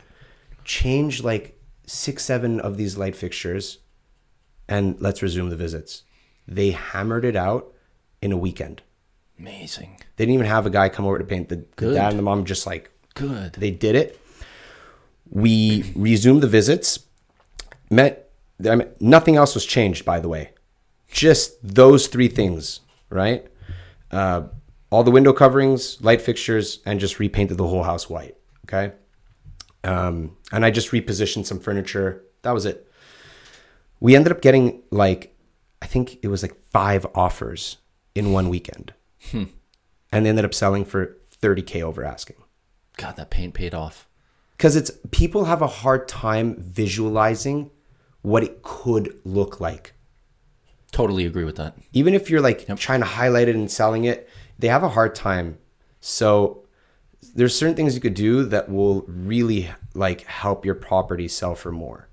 Have a huge positive impact. for Yeah, for sure. I totally agree with that. That the people don't necessarily have the uh, larger vision of what it could be or how Yeah. it could look. Yeah. Um, since you started your real estate journey, um, yeah. has there been a very rewarding and or challenging experience that you've came across that you'd like to that the one that really stands out though that you whether you know anything one that really stands out though and i'm and i'm asking Yeah. you this just because i don't have a real estate portfolio or i haven't really Yeah. you know dove into that so i'm i'm curious to to, Yeah. to see what Yeah. The biggest challenge is not knowing necessarily your drafting your law. Those you have to. You have to know your your stuff inside out. To be a good broker um, and a coach, so it kind of translated from fitness, um, which is why I still like doing coaching. It keeps me sharp with dealing with different personality types. But um, the one thing and the biggest challenge compared to fitness is it's still a service. You're, you're selling your service. It's a service-based interest uh, business or industry. Is dealing with people when they're at their most stressed and at their worst. Fitness, it's very different. People are coming in, they're sweating, endorphins are up. You're getting them in a very, you're getting them, sorry, in a, you're getting them in a very positive environment when they're usually feeling great about themselves. This is the one hour a day they're taking away and, and giving to themselves. Real estate, if you don't have thick skin and you're not comfortable within the chaos of constantly dealing with issues, stress, uh, people being at their most emotional state state, you're going to crash and burn. You have to know how to deal with that because that's the biggest challenge. Because now you're dealing with people when there's hundreds of thousands, sometimes millions of dollars on the line. You're not getting the prettiest side of them ever. If something goes wrong, no matter what it is, it's always your fault. You're getting blamed. Hmm. And if things go great, it's like, oh, thanks. We'll call you for the, the next time we want to do a transaction. That's it.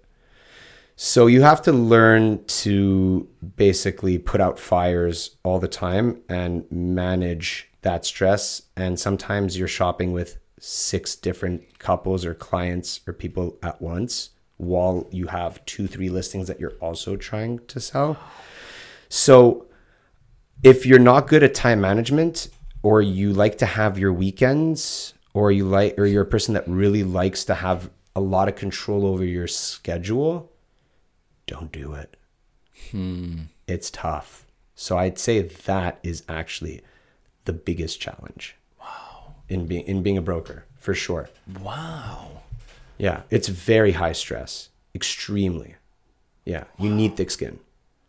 You have it. Yeah. You got you you're, you're if good enough if for it. anybody knows my father you would know why. Yeah they kind of i, I assume they probably Yeah, get yeah. A, an idea. Yeah, yeah. um for individuals probably kind of like myself are there any better or uh, word probably not is better but is there any more optimal strategy in terms of a, a beginner looking to start their real estate portfolio? And we'll use me for example or Oh, Yeah. you know anybody who doesn't have a real estate portfolio like yeah what's the strategy? You don't have to become a real estate broker to learn about real estate. And I learned that only a year into it when I started dabbling and, and really buying books and, and watching YouTube videos about just real estate investing. purely just that. Just that. Um, and so, like, for somebody who's wanting to get into real estate or in, investing their money in real estate, you don't have to go take the course. It's very expensive, first of all. It's very time consuming. Um, you could just really, whenever you have free time, learn about the investing side of it Okay. And whatever else after that, you could hire people to do that for you. You could hire a broker, you could hire someone to do the inspections. You don't have to start learning how to build a house from the ground up. Like that stuff you could delegate. But knowing how to spot a good deal, that is really the most important thing you could do hmm. as someone who's starting out because your first deal has to be a good deal. When you say spot a good deal, what are, what are you looking for? It's a good question. So, um, potential, well, it depends what your goal is. If your goal is to try to pull your money out in the first, you know, 48 months max, you want to look for a property that has a lot of potential for optimization. Maybe you could add another um, room, another unit, yeah. like turn convert the garage into a bachelor. Mm-hmm. Now you just turned a triplex into a fourplex. That's optimization, or buying something that needs some renos. Um, so it depends what your goal is. If if your goal is really to buy something and and hold it for a long time, and you don't want to start getting into dealing with renovations and you know nothing about it and you don't even know a single contractor that could give you a good price on labor, then maybe you want to start looking at pre construction, hmm. like I did uh, for the 26 plex in Gatineau. I wasn't looking for a flip. But on that sort of deal, you're not pulling your money out for a minimum the first, you know, four or five years. Yeah. So it also depends what your goal is financially with the product, but you have to first ask yourself, what's my goal? in the next five or 10 years financially. And then from there, start looking at what kind of property or project you want to invest in. Get specific, more specific. Exactly. That that's yeah. some good uh, advice too, because I think that plays into any other uh, sphere that you're dabbling your nose into is the goal setting. Because yeah. having the goal setting, having more of that tunnel vision of that, you know, the horizon. You're looking at where I'm going um, I think structures you better to get more specific, yeah. sharpen some tools that you might might be lacking or whatever it may be. So that's that's interesting. Yeah, some people are just like, oh, I want to buy a condo, and like I've literally asked clients, and I'm like, why? Yeah. Why do you want to buy a condo? Mm-hmm. Are you, are you going to go live in it?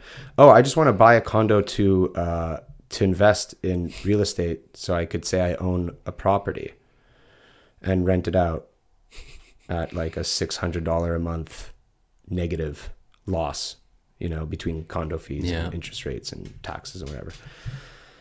So, you know, another broker might just be like, okay, great, let's go, uh, let's go look for like condos and we'll buy something that's within your, your range that you could your afford. Budget. And, and, and that's it. you know, you might not see it right away, but a few years down the line, do you really think that person's going to recommend you more business? Hmm. Or would they value somebody who gave them good advice and didn't Long just go for the quick, easy transaction? Long term versus short term thing, right. thinking. Right. I like right. it.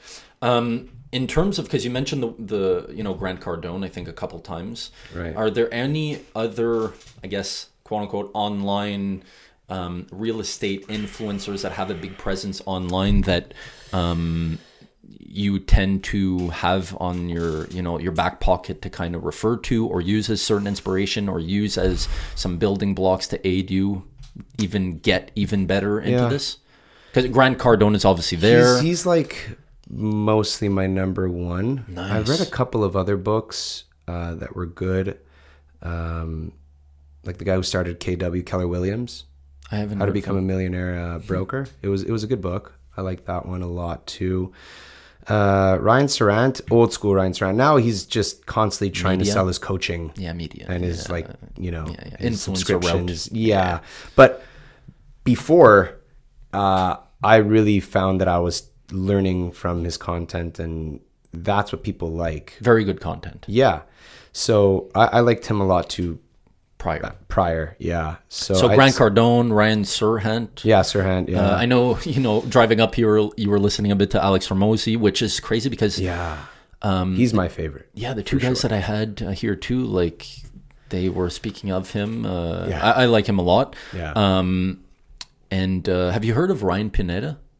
Sure. Sure. Yes. Yeah.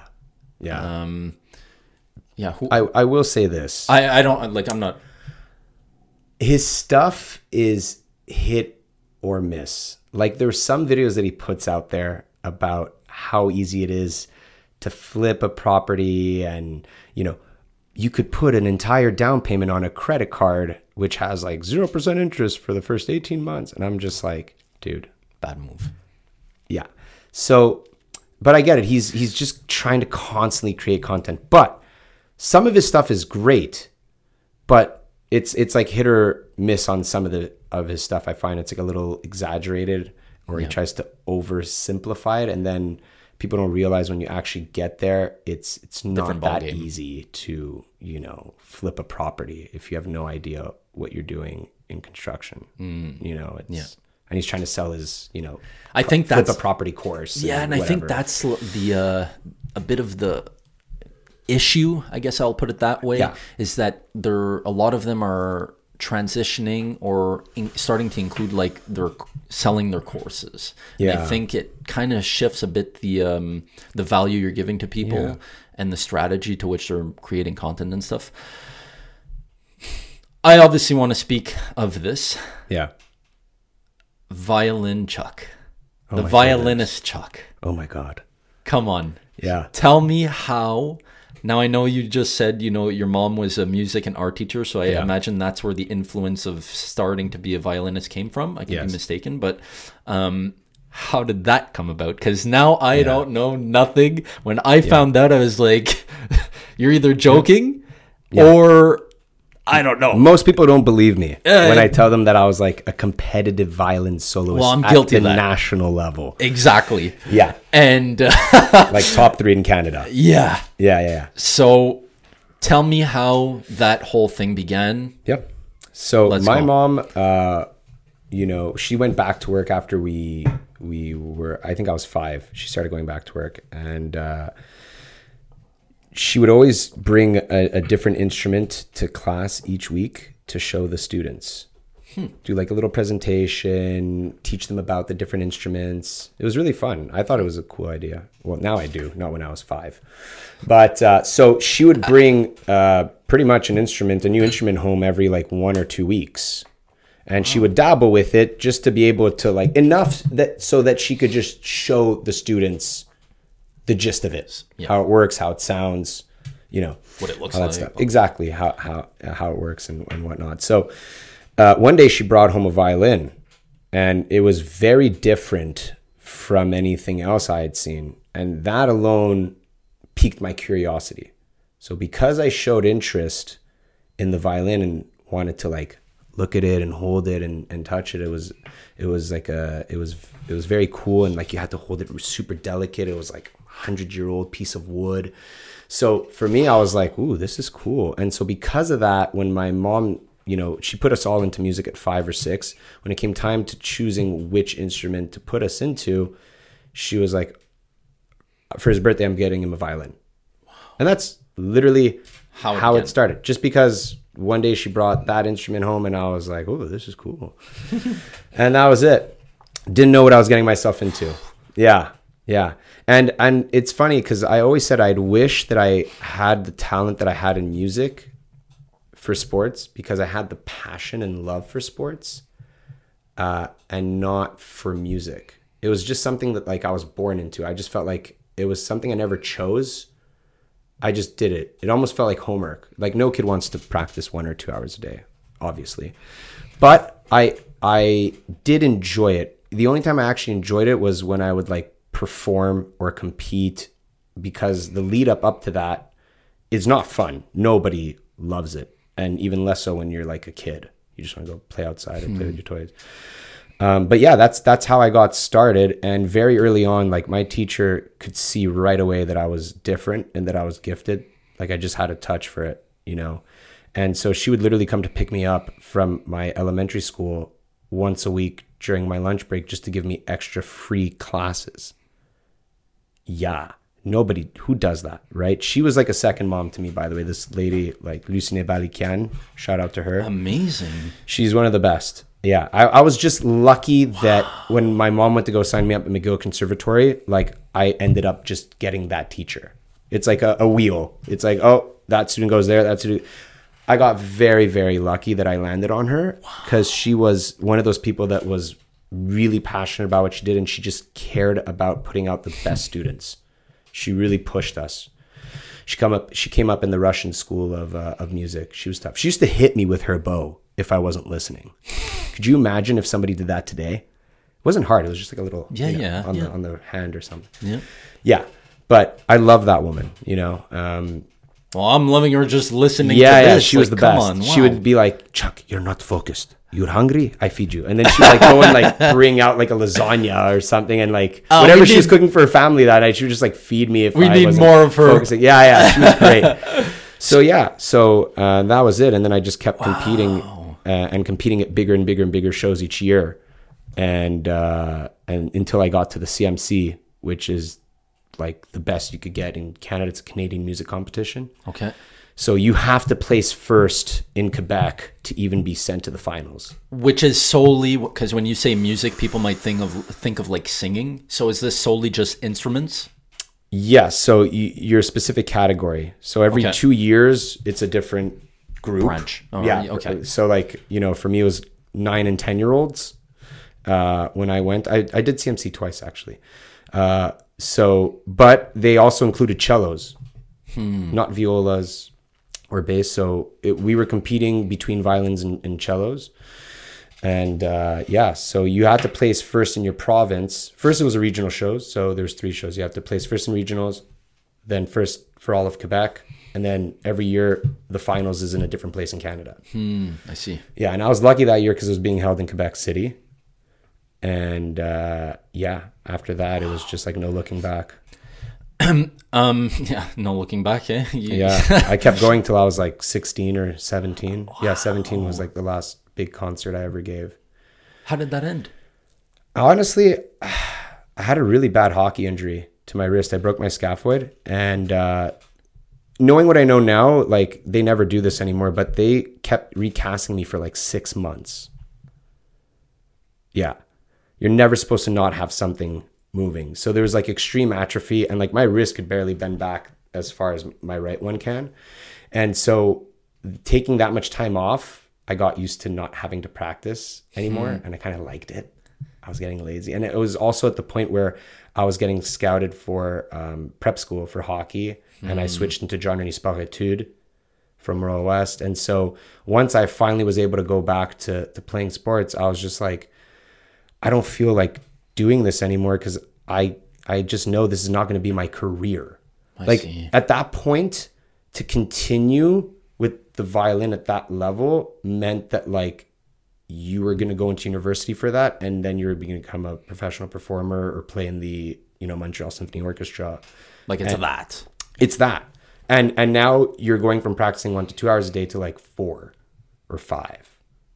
That's what I wanted to to speak about. Yeah. To you is the practice aspect because it's a very. And you could correct me if I'm wrong, but I'm. I don't think I am. Yeah. It's a very disciplinary type art, Yeah, compared to ballet. but like it- Or an instrument, an Yeah. instrument. In this Yeah, case, it's violin. Yeah. It must take a whole lot of discipline, making sure you're performing and focused optimally, like, you know, all the time. Um, having that ath- athlete mindset or that championship mindset, that's what it requires. I'm, I'm assuming. How did just like building that craft, the practices, the hours, like what what, what was that like? Like, did you have like just tell me a bit more about that because I know that it takes a lot of time to perfect Yeah. something, to perfect your craft, to build your craft, Yeah. to um, you know, no, Chuck, do one more hour. No, dedicate that 30 more minutes because you're going to get the note. Or uh, how does that? Well, it was it was sort of like this um, because I was competitive and because I've always been that. competitive, whether it was for music or, or, or sport. I didn't want to embarrass myself, so the fear of going up on stage and not sounding ready or completely messing up, because there, like any little dribble, like you might not even notice I made a mistake, but the panel of five judges. It's like in figure skating, they're watching you like a hawk. So you might think somebody did a per- perfect performance and they got like an 88 from the judges hmm. in, in, in a concerto competition, you know, and you're And like, then what? Say that again. like a concerto competition. Which is? You're performing a concerto. So like you'll be up on stage, no music by the way, and you might have to perform like two or three or four movements back to back. Like you could you could potentially be up there for like 35 minutes straight. Wow. No music, no sheets in front of you, and you have to know it all off by heart. So in a way, it's freestyle. No, not freestyle. You you need to. It's Know your routine. of freestyle. Okay, I get it. You You, got to get every fingering, every bow like perfect. And when you say no music, there's no sound on the exterior of the violin. It's purely just you, the violin, no sheets, nothing in front of you. Your brain, your wrists.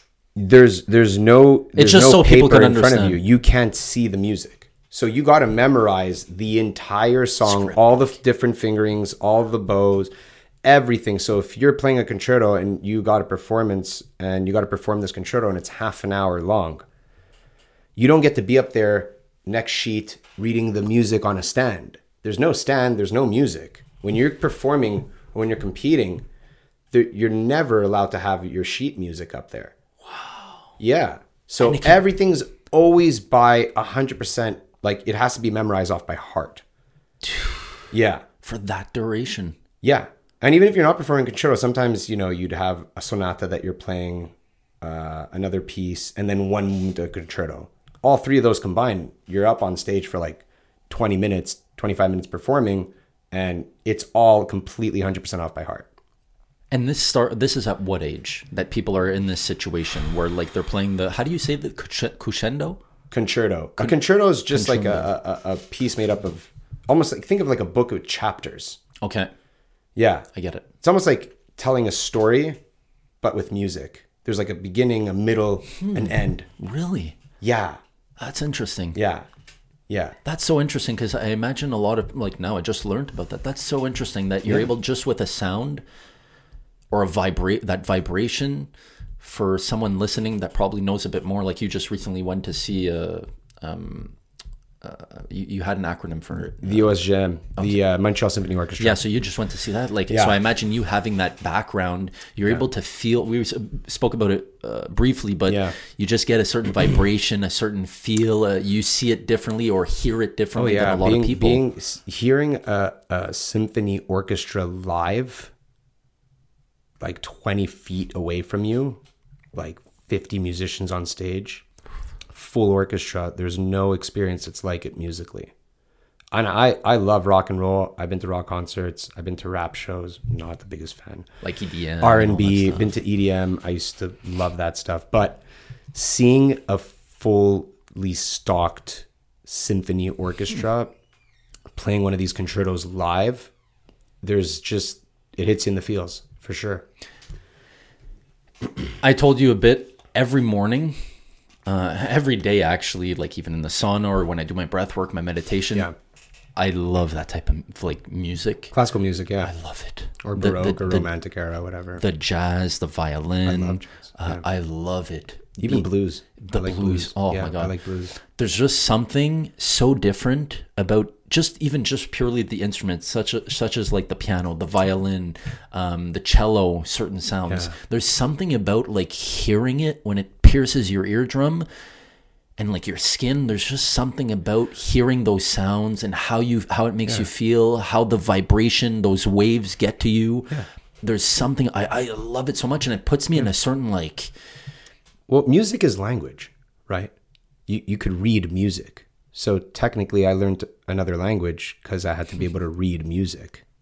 So just like with writing, you could read something and it has zero emotional effect on you. Like you read Caillou versus Meditations by Marcus Aurelius, it's like it hits you.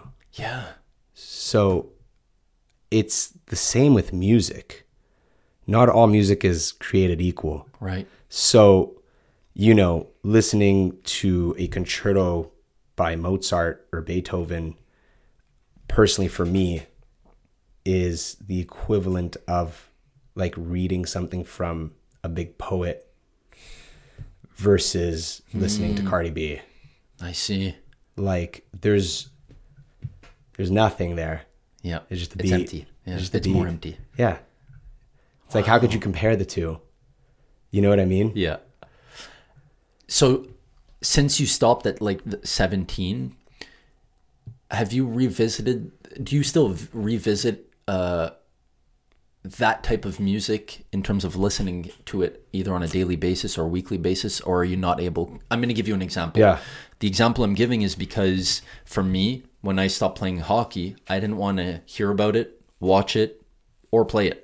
I couldn't enter an arena. I couldn't go back there because I would have gotten either such a huge itch, and also it's because I kind of said I closed that door. I did that with hockey too, by the way. Yeah. I know So what you're talking about. Was that is that similar in terms of the music? Are you able Yeah. to listen to music for it to not have like a negative or like you know what I mean?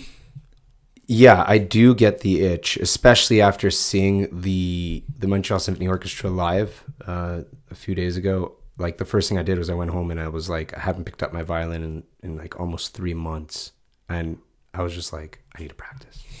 I went home and and I started playing the violin, and then the morning after, I woke up at six thirty just to be able to practice an hour because I knew if I didn't do that the rest of my day, like I wouldn't be able to. Yeah. So like listening to it too, but I, I just find it helps you get into a meditative state. That's why. Yeah, that's Yeah. exactly why I listen I, to it. I, I can't meditate. I I know it's something you could work on and practice and whatnot, but for me, playing music is like meditation because when you're playing, you're so focused on that singular task at hand. It requires a hundred percent of your focus that you literally go instantaneously into like a flow state. And that is in a sense meditation. Like you're you're not really thinking about anything else, right? You can't be distracted and play an instrument. It won't work. Makes It, sense. it really requires like a hundred percent of your brain work. And so that's the one thing I really miss about it is like every time I would finish practicing, it almost felt like I had like a brain pump. You know, so uh, and I would always feel like a like a lot more like like relax as if I just like walked out of like a, a yoga class. Yoga too, you're focusing on your breathing, you're you're focusing on and holding this position or that position. Your focus has to be hundred percent there, or you you just fall shit, over. yeah. yeah. So, yeah. I gotta go to the bathroom. Cool. Take a little break, and then we'll come in back and wrap up. Sick. Good. Okay, so we're back, everyone. Um, so I have a question that I started asking and implementing in these uh, episodes that I'm going to obviously ask you now. Living or dead? If you were given three VIP tickets that you had in your possession right now that you could give to these three people for a dinner, who would those three people be? Oh. Living or dead? Wow, I never thought of that. Um I'd probably want to have dinner with Einstein. I think that'd be one that'd be really cool. Pick someone's brain like that. Um Nelson Mandela, probably another one. I think that'd be pretty cool. Nice. Yeah. Before you say a third one, just Yeah. because some people sometimes don't um, take this in, into consideration, I'm talking anybody family, athlete, music artist, um, obviously the type of people you just put on that list. Yeah. And well, my third one was before you even said that was actually going to be my grandmother. Wow. Yeah, my mom's mom who passed away when I was 9 years old. Uh, I wish I would have been able to speak to her, get to know her as an adult. She was like she not like she was a second mom to me because she used to live 6 months a year in Spain, 6 months a year in in Montreal. So growing up, it was like, you know, she was like a mom to me. And uh, my parents, you know, we were middle class. She, they both worked a lot. Um, and so I spent a lot of time with her, but I never got to know her as an adult. And she was like my favorite person in the entire family on both sides. Wow. And unfortunately, she left us pretty young. So if I could, also for the simple reason of having her cooking again. it was Would good. Have dinner. It was Oh wow. by like three miles. She was the best oh. cook in the family. Yeah, Wow. yeah. By on both sides, by like miles. So yeah, that'd probably be my third. Yeah, Albert Einstein, Nelson Mandela, yeah, your grandmother yeah. on your mom's side, your mom's Yeah, mom, your grandmother, and you. Four people at the dinner table, and they all said yes to come. Oh, we're all at the same table now. Absolutely, Whoa, one hundred percent. interesting. You're all at the same table. Cool. That's what's interesting. I asked that question because it just sometimes gives me a different perspective on what your response would be versus what this person's response would be versus Right. this person and myself. So it's always interesting to see what type of people certain people pick because it just establishes a certain understanding of where you're at mentally right now. And maybe in a week or in a month's time you would not have the same re- response just because you're in a different state different thoughts different goals Yeah. whatever. So it's always interesting for me ever Yeah. since i started asking that question to see what people would actually reply and respond to.